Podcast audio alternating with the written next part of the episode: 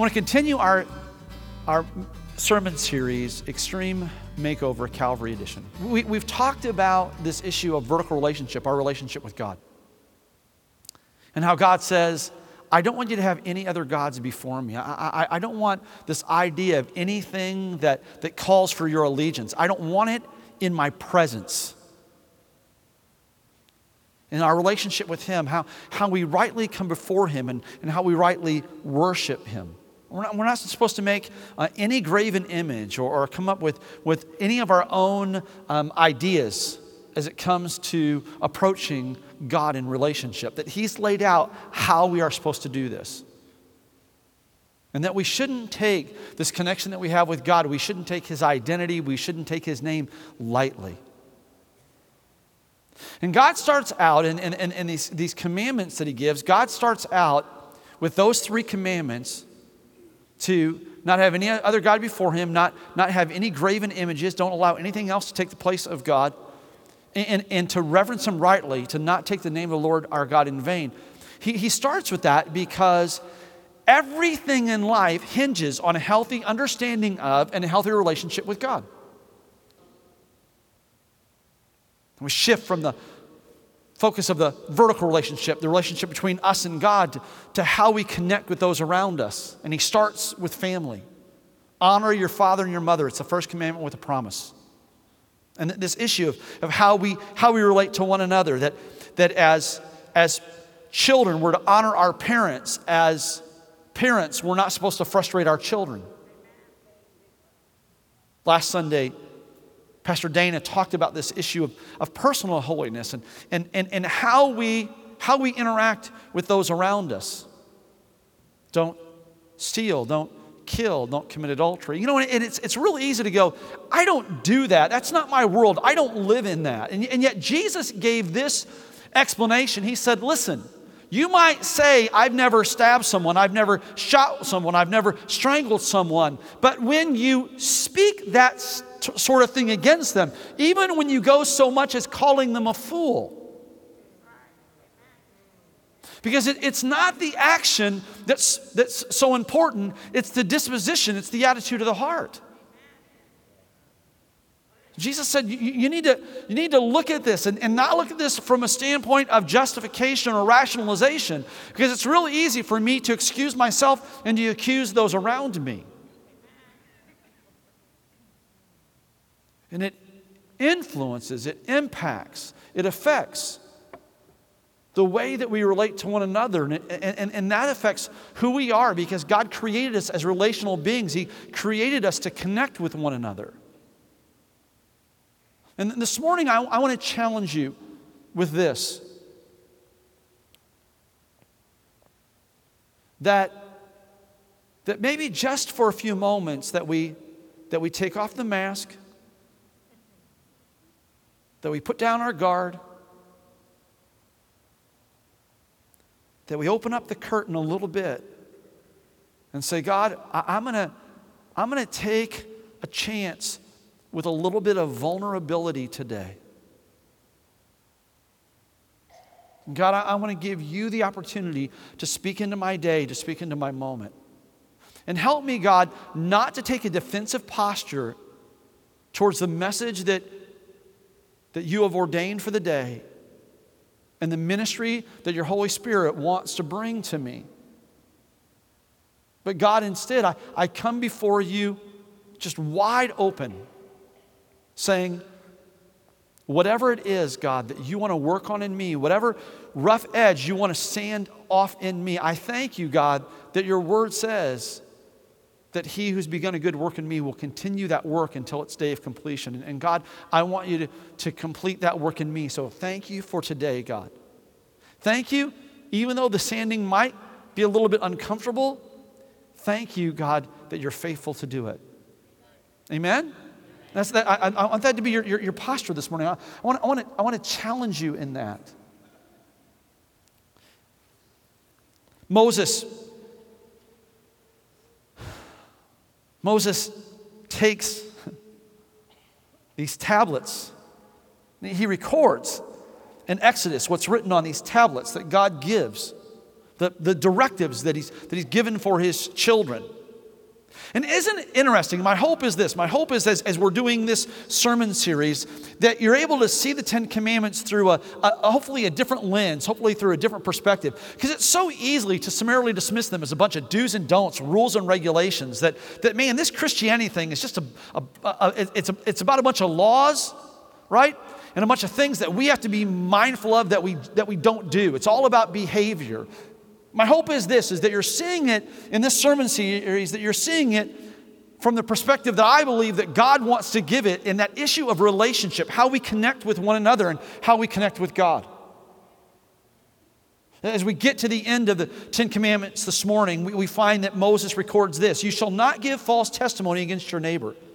You shall not covet your neighbor's house. You shall not covet your neighbor's wife or his manservant or his maidservant, his ox or donkey or anything that belongs to your neighbor. God, we thank you for your word. Let it be a light unto our path. and Let it be a, a lamp to our feet. God, help us to hide your word in our hearts that we might not sin against you. We commit this to you.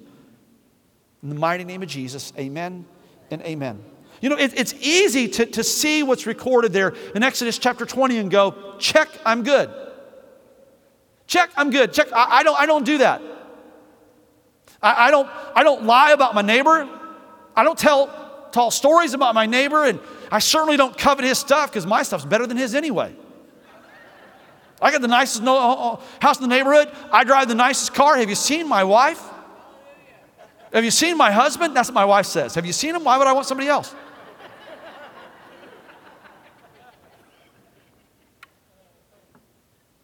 And yet,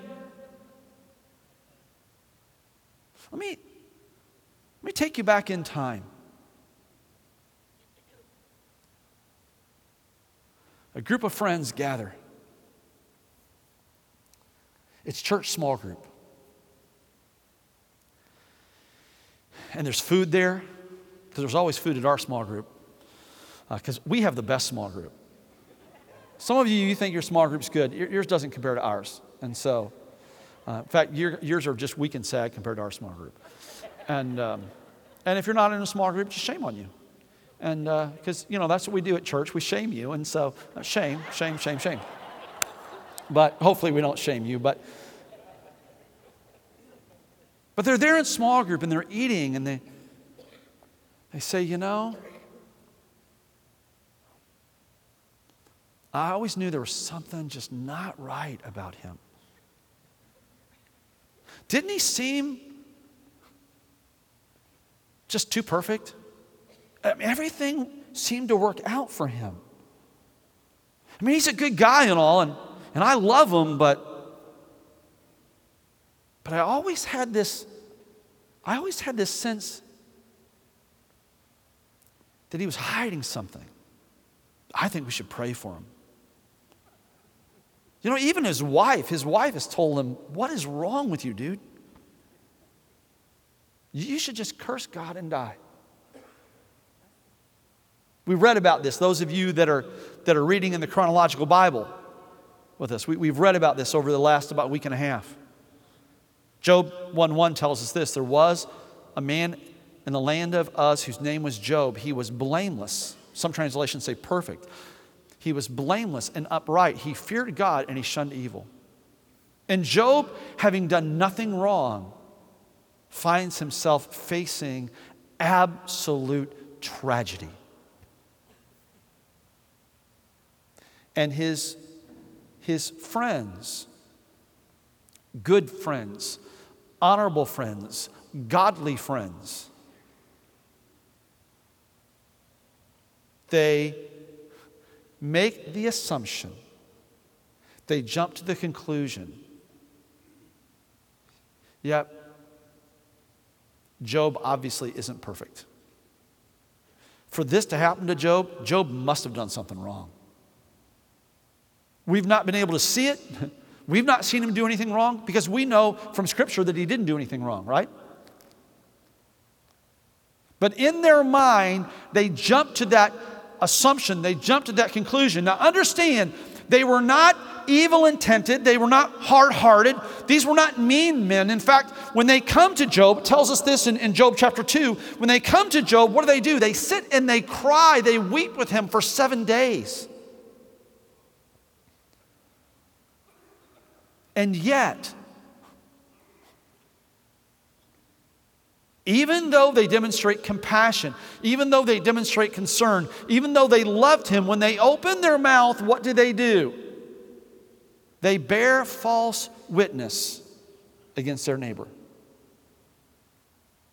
You see, bearing false witness isn't simply lying about someone. Bearing false witness is any time we say something that is not accurate. It's any time we say something that is not true. It's any time we say something that is not honorable. It's any time we say something that is not loving. Paul gave us the list in Philippians when he said this whatever is true, whatever is noble, whatever is right, whatever is pure, whatever is lovely, whatever is admirable, whatever is excellent or praiseworthy. That is what we are to focus on. Let no unkind word come out of your mouth, but only what is helpful for building others up. And see, Eliphaz, Bildad, and Zophar, these three friends, and then the young fellow Elihu who comes along in the story, they weren't malicious. But here's what they were they were judgmental. They were judgmental. Are you familiar with judgmentalism? If you're not, you haven't spent much time around church people. Right? And, and here's, what, here's what Exodus chapter 20 says to us it says, listen, you've got to get a handle on this. You cannot speak incorrectly about the people around you and you can't allow yourself to get caught up in that comparison game where you look at, at, at, at, who they are and who you are, and you operate in judgmentalism, and you look at what they have and what you have, and you operate in either arrogance or you go, if I had what they had, then It's interesting to me. I'm, I'm just entering my, my fourth year pastoring this church. And can I tell you, three years ago when I came here, my friends said, Ed, there's no way I would go to Calvary. I had friends go, I would, a burning bush that is not consumed wouldn't convince me to go. I had one friend say, I wouldn't touch that church with a 10,000 foot pole. Now, three years later, they say this Ed, if we had what you had, we'd be doing the ministry that you're doing. Really? Man, you can't decide. You're going to be on one extreme or the other. I mean, land, at least land on something and stick with it.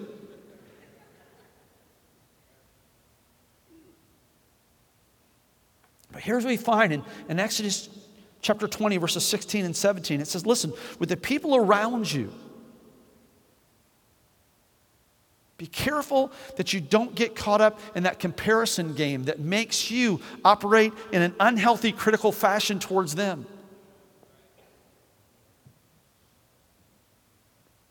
Or in jealousy towards their blessing, their prosperity, or their success. And it starts with this issue of, of judgmentalism. And, and if we're gonna if we're gonna rightly appropriate Exodus 20, 60, 16 through 17 in our life, if we're gonna deal with this issue of criticism and coveting, the first thing that we've got to do is we've got to deal with this judgmentalism in our life. It's a funny thing, judgmentalism. It's often a very emotional thing as well. And, and, and while it's not limited to Christianity or any other religious belief, it sure has found its home in Christianity. Right? Those who follow a certain diet are often judgmental of those who eat what they want. Those who get up early will judge those who sleep in. The person who gets A's will look down on the person who gets C's. Uh, the, here, here's what's interesting to me. Uh, th- th- those individuals who, who are homeschoolers will hammer those who aren't. And those who aren't will look down on homeschoolers and go, they're ruining their kids. Right? There's judgmentalism on, on, on both sides of, of that argument. Those who are married will judge those who are divorced. Those who teach their kids to go outside and play catch will look down on those who, who say that their kids watch too much television. Right? Those who are involved in politics will correct those who couldn't care less. Right? How can you call yourself a Christian and not be engaged in the march?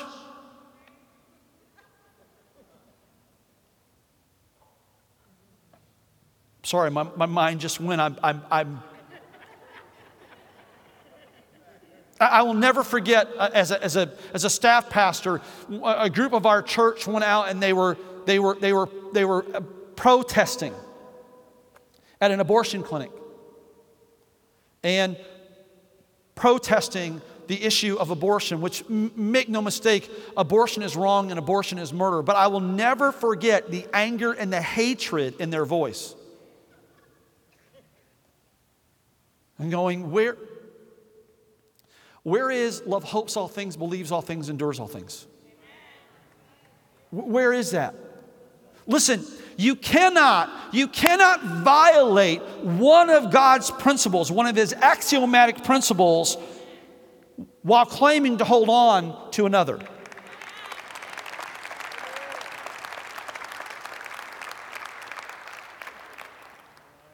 And Christians are some of the most angry people on the planet. And, and, and one of the big reasons is because we get caught up in this issue of judgmentalism, right? Those who have a date night every Friday night to try to fix their marriages will, will, will, will look down on those who don't. Can I, let me just, let me just help you. Maybe this will set you free a little bit. Jody and I have been married for over 31 years. We're going on 32 years. Wildly happy. We do not have a fixed date night. I know some of you are in shock right now okay? Some of you plan on this week, you plan on emailing me the importance of having a fixed date night.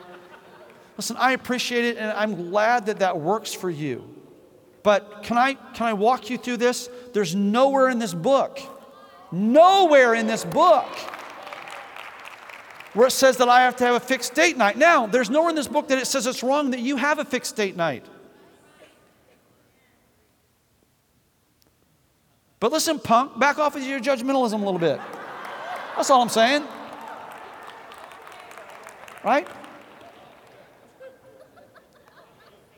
I heard, uh, I heard a guy speaking one time, and he, uh, we, they were talking about this issue of prayer. I was at a pastor's conference, and they were talking about this issue of prayer, and um, and the, the speaker was doing some Q and A, and he said, you know, uh, uh, one, of the, one, of the, one of the people in the audience said, You know, I was reading a book and, and it talked about this issue of, you know, how to pray and how we're supposed to, you know, pray for at least an hour a day and all of that. And uh, he said, You know, the, the speaker said, You know, it's interesting. The person who wrote that book actually attends my church. And he said, They have no children. And even with no children, they have someone who, who comes to clean their house twice a week. And this pastor said this He said, We have six children at home. He goes, I barely have a moment's rest to myself. He said, Understand this. And, and it, it, was, it was very freeing. He said, Understand this that there are seasons to life, right? And the things that you do are going to, they're going to fit into those seasons of life. So if you if you're sitting here this morning and you're somebody that you pray 2 hours a day, that's an incredible thing that you do. Do not look down on judgment with the person sitting next to you who maybe doesn't pray 2 hours a day. And understand this that you are not any more or any less spiritual than they are. Here's what Paul said. He said this in, in, in Romans 14. He said, Therefore, let us stop passing judgment on one another Instead, make up your mind that you don't put a stumbling block or, or an obstacle in your brother's way. Because there's hardly a worse place to be than in the presence of someone who is continually looking down on you. And, and, that's where Job found himself, right? Job found himself, Eliphaz, Bildad, and Zophar. They came They came lovingly, but they also came with some righteous indignation. Job, it's obvious that you did some things wrong. To which Job responds, Gentlemen, look at my life. If you can point out my fault, if you can point out my failure, if you can point out the reason why I'm experiencing all of these issues, if you can tell me the cause of the calamity that has come upon me, then I will gladly repent. I will gladly deal with it. Just point out to me the specific wrong that I've done. Well, we can't see specifically what you've done, but if you're going through this difficulty, it's obvious that something you must have done something bad. Listen very carefully to what I'm about to tell you. Not all misfortune that befalls Christians is chastisement for sin.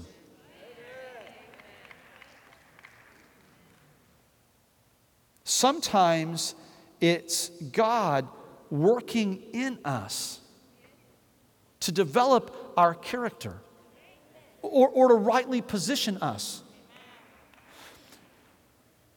Joseph would have never made it to the right hand of Pharaoh had he not spent time in prison. And why was Joseph in prison? He was in prison for doing right.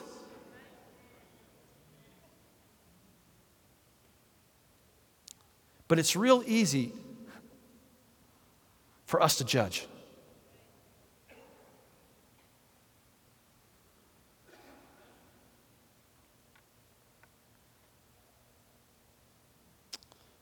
We who are strong ought to bear with the failings of the weak and not to please ourselves. Each of us should please his neighbor for his good, to build him up.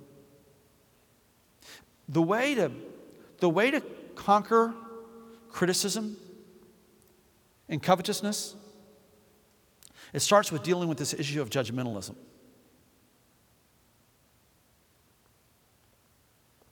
And then it's very important that we believe the best in and for the people that God brings into our life. Right? That's what 1 Corinthians tells us when it says this love hopes all things, believes all things, endures all things. It, it keeps no record of wrongs. It does not envy, it does not boast, it is not proud.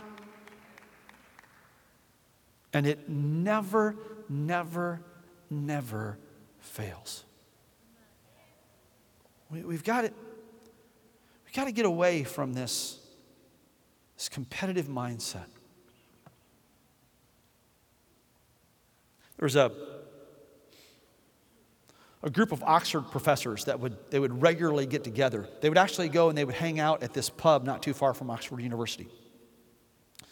And, uh, and they were discussing the, the uniqueness that Christianity offers the world. And uh, some people said it was the, the creation story. Some said it was, it was the cross. Others suggested it was the, the Bible, miracles and hope. And as they're, as they're having this conversation, C.S. Lewis comes into the, comes into the pub, comes into the room. And, uh, and he, as, he, as he sits at the table and, and, he, and he's listening to this, he, uh, he responds. Without hesitation, he says, It's easy to point out the primary uniqueness of Christianity, and it's this it's grace. It's grace. Grace is probably the most radical concept humanity has ever known. It's, it's the only thing that's, well, that's really different in a world that's filled with isolated judgmentalism. It's the balm that cures all relationships. It's the, it's the most attractive personality characteristic that any human could possess this issue of grace. Accept one another then, just as Christ has accepted you. I don't, I don't know how your journey in Christianity has been, but let me tell you a little bit about mine. So I was a 15 year old kid when I, when I came into relationship with God. And I was a pretty messed up kid. And, and here's, what I, here's what I discovered. So, so before I became a Christ follower, uh, I, I, was, I was drunk more than I was sober. If you're looking, at me, look, looking for me on Friday night, I was going to be wherever the party was. And um, after I accepted Christ, I, so, so I accepted Christ, I was laying in a hospital bed, right? And, uh, and I was in a hospital for a little while. When I got out of the hospital, I got out of the hospital as a Christ follower, right? Because I'd had this conversation with God, and, and, you know, and God had challenged me about where my life was going. And so I told him, I said, God, here's the deal. I'll pray, read my Bible, go to church. I, will do all these things that I'm supposed to do. I'll do it for 90 days. And if you can't prove yourself for real 90 days, I don't want anything to do with you. But I'm in. I'm, I'm into this Christianity thing, right?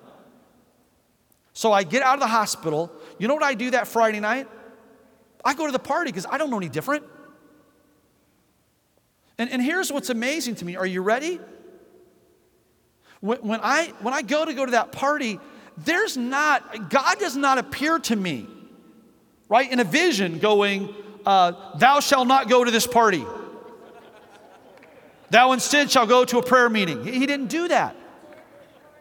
And, and what's interesting is this, is he also, he didn't zap me with a lightning bolt.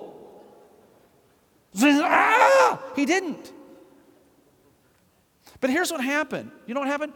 So I went, I went to this party because I didn't know any different. I didn't even realize that I was different.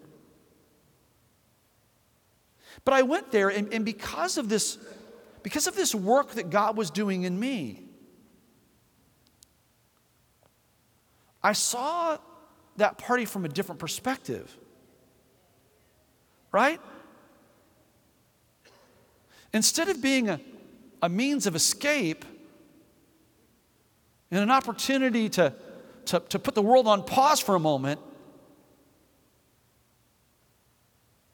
I, I saw it. I saw it for the fraud that it was. Right? God didn't beat me up over being there. He didn't put a, a check mark in his book. Oh, Ed messed up there. Man, when he gets to heaven, he's going to have to answer for that. Instead of having an A now, he has an A minus. You better hope he doesn't get to C because then it doesn't go too good. Then instead of getting a mansion in heaven, he's only going to get a condo. And so, but here's what he did he lovingly and graciously changed my understanding, changed my view, changed my perspective. So, so I stand up here now. I don't not engage in that environment because God said, evil, wrong, bad, I'll smite you if you go there. He, he, he did a, a wonderful developing work in me.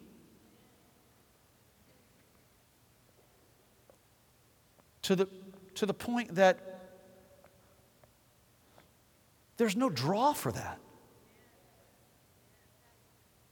The, the, the, the, things of the world that I don't have in my life, I, I, I don't miss. But how God got me from where I was to where I am, it was this, this wonderful journey of grace.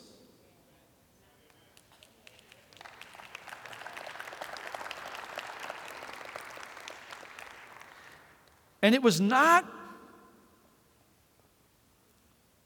in, in my experience, it was not a journey in grace that was coached by and helped by the church. In my experience, it was a journey that happened in spite of the church. Because let me tell you what happened when I came to church they were really glad that I was there the first Sunday, right? Because it's cool when the ugly sinner comes to church, right? Because then we, because then we, then we get another one to our credit. Whoop, another sinner, we got saved. Woohoo! But then the next Sunday when I came back, and I wasn't perfect, and I wasn't clean, and I wasn't had my life all together. It was, I don't want my son by that kid. I don't want my daughter dating that guy.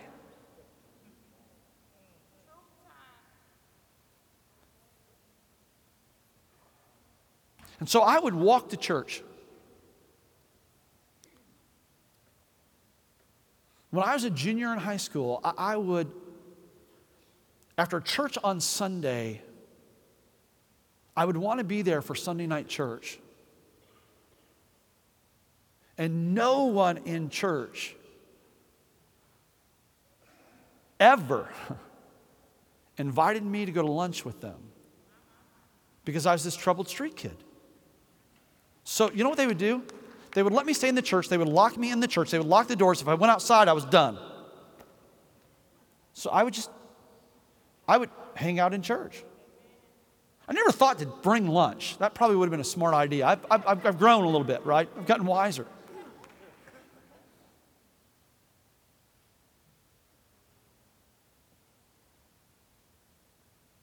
I would hear the things they said about me.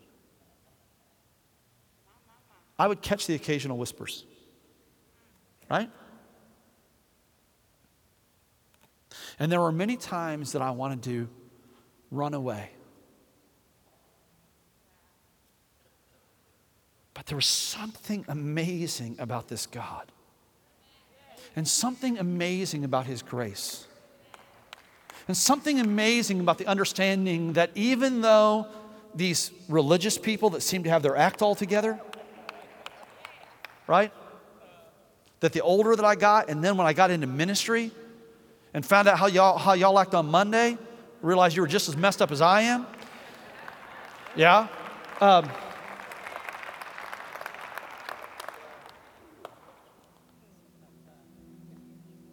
I, I marvel at the patience of God with me. and the patience that He offers you.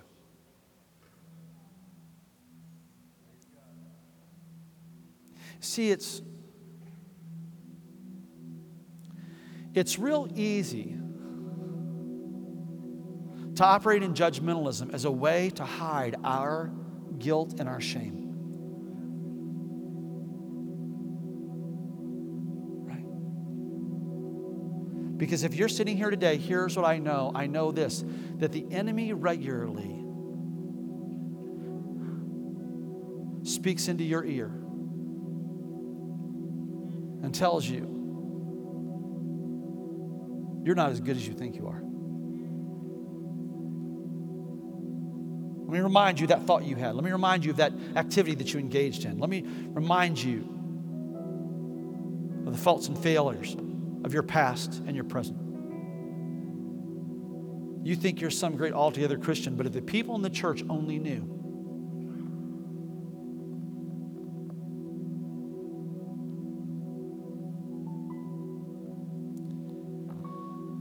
as a kid, I, I, had some experience with church, not a whole lot, but um, my, um, when I was in elementary school, my, um, my good friend, in fact, my best friend, was the son of a Baptist minister. And we would go to his church um, from time to time because my, my brother was dating uh, his sister, and the pastor wouldn't let my brother date his sister unless he came to church. And so my brother drugged me because he was afraid to go by himself. And um, so we would go to church, and I've developed a friendship with this the pastor's son my age, David Lane. And, um, my mom one time was trying to get me to clean my room. And she said, she said, son, you need to clean your room. What if the pastor saw your room? To which I said, Mom, I've been to that guy's house.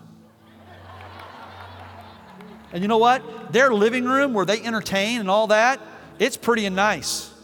But you take two steps down the hallway and their house looks just like ours.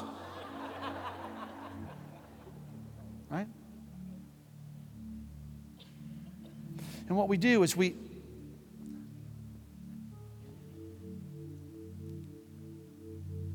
we work really hard on what the public sees.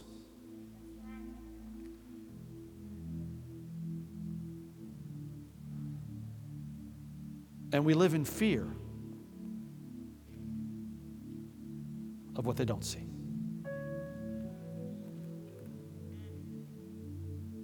And the way that we rationalize that in our mind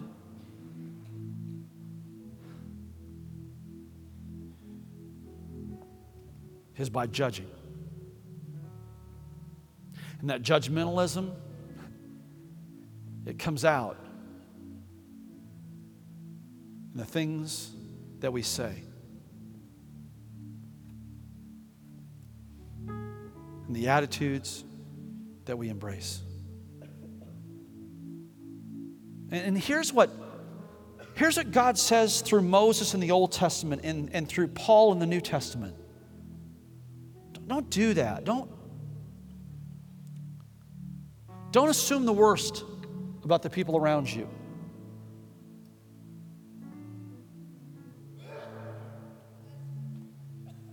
Don't view them wrongly.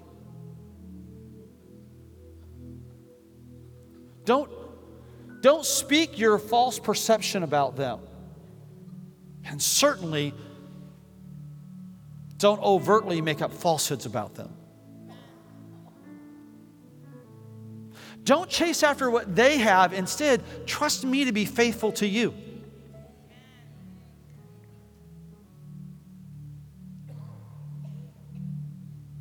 And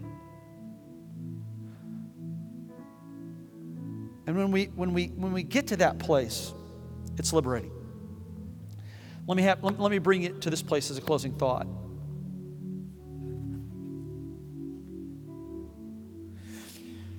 When Jesus is asked, What's the most important commandment? It's, it's, it's, an interesting story. Luke chapter 7. The religious people of the day, they come and they try to trap Jesus. They, first come and, and, and they, they, they, do this. They go, Oh, Jesus, you're very smart, you're very wise. Uh, be careful when somebody comes and they, they throw a lot of overt flattery at you. Okay? Because usually they're setting you up for something. Oh, Jesus, you're so wise. You're so smart. You're, you're, you're smarter than anybody else we know. So, this, this issue of the tax should we pay the tax to Caesar or should we not pay the tax to Caesar?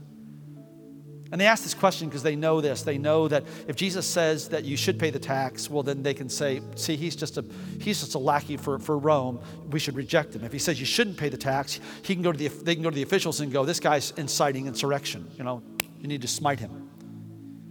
And Jesus responds and he says, uh, the, the coin that you pay the tax with, do you have it? Of course they have it. Why? Because they're a bunch of hypocrites. And, and, and so they pull out the tax and he goes, Whose picture's on it? Caesar's. Render under Caesar what belongs to Caesar, render under God what belongs to God. And they walk away going, Well, that didn't work. So then these Sadducees come up and they're going to ask Jesus a question. And the Sadducees don't believe in the resurrection, which is why they're sad, you see. And so they, um, they say to Jesus, Okay, this woman um, she has a husband, he dies. So she marries his brother, he dies, and she does this over and over again, seven brothers, and they all die, which I, I think brother number six, why did he marry her? And uh, that's just me. And uh, so uh, they go, who's, who's, whose wife will she be in the resurrection? See, Jesus, your, your, your theology is wrong. Uh, got you. And he goes, yeah, you don't know what you're talking about. Right? And he rebukes them and explains to them scripturally. And then they bring their, they bring their, their, their, their all star, their expert. Okay? And this time they've got him. They know they've got him. And they, they walk up to Jesus, or he walks up to Jesus and he says, Good teacher. Of these commandments, which is the greatest commandment? It doesn't matter what he says. Whatever he says, they've got a response to. Well, they think they've got a response to. So, if all these different commandments, they think they've got, and they've got him, they, they, they've got a plan for everything. And he responds and he says this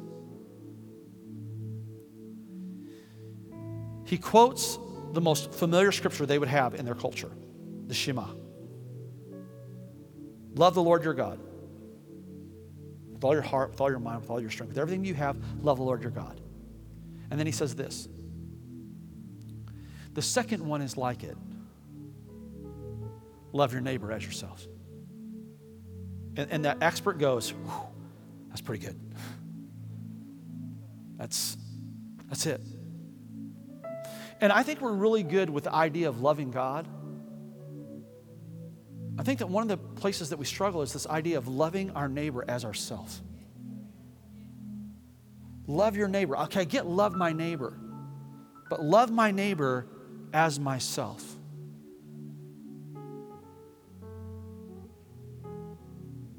And that's really where judgmentalism, that, that's, that, that, that, that's where the root of judgmentalism comes from. That's where the root of bearing false witness comes from. That's where the, the, the, the root of coveting comes from.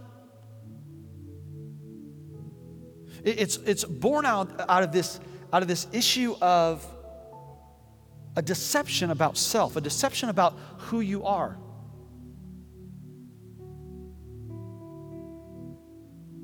That's why there, there's so many of the old hymns I love. There, there's some of them that I have a disconnect with. And, and a, a, song that most of it I love, there's a part of it I really don't like, is the song At the Cross when it says this Would he devote his, his, his sacred head for such a worm as I? Friend, God doesn't view you as a worm. God doesn't view you as a failure. God, God doesn't view you as a shipwreck. God, God doesn't doesn't view you in that way. God demonstrated his love for you and that he sent his son to pay the price for your redemption. And when God looks at you, he looks at you not through eyes of judgment, he looks at you through eyes of grace.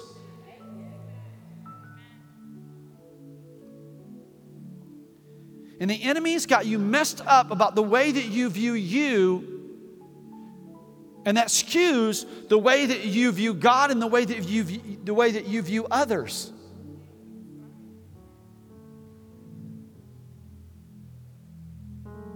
we live our life angry with God and we live our life jealous of others because of a mixed up understanding of who we are.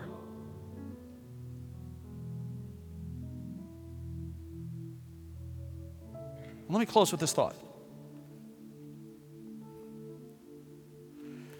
I'm always amazed by, I, I, regularly hear this. People will come up to me on Sundays or even email through me through the week and they say, Pastor, thank you for being willing to share your story.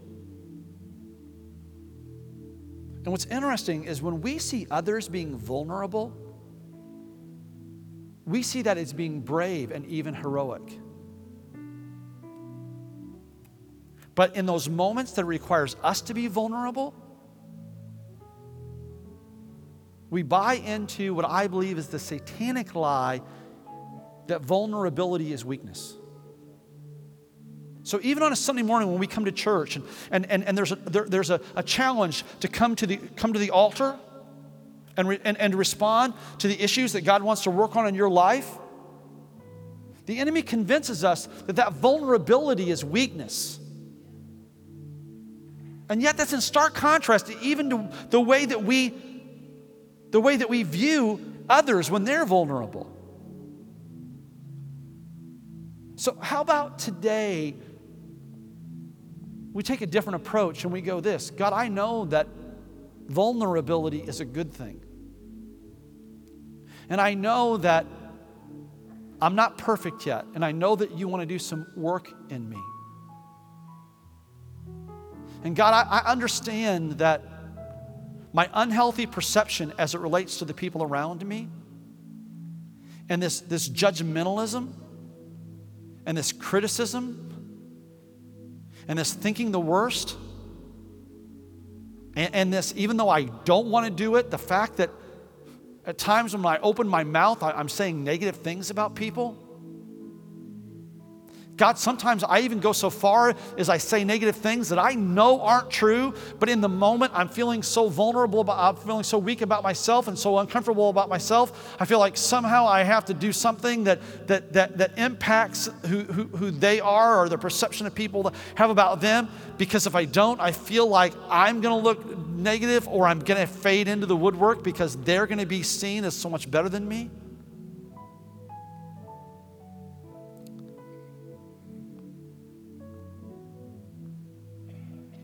And God, I've done it. I, I've said that I'm doing this in my life, and the people that aren't doing this, they're not as good as me.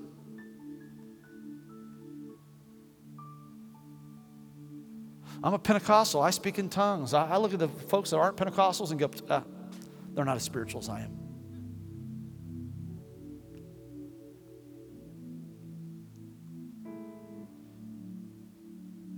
And God, I thank you today that you're dealing with my disposition. You're dealing with my judgmental spirit. You're dealing with my jealous nature.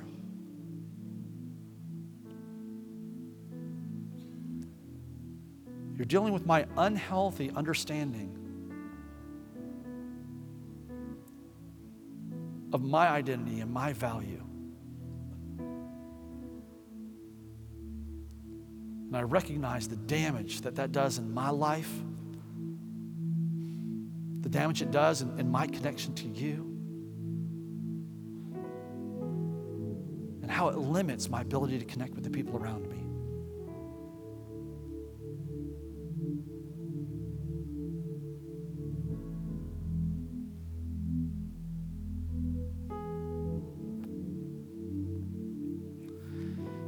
Maybe I don't do it in an evil expression. But boy, I can sure relate to Job's friends who are at best misguided.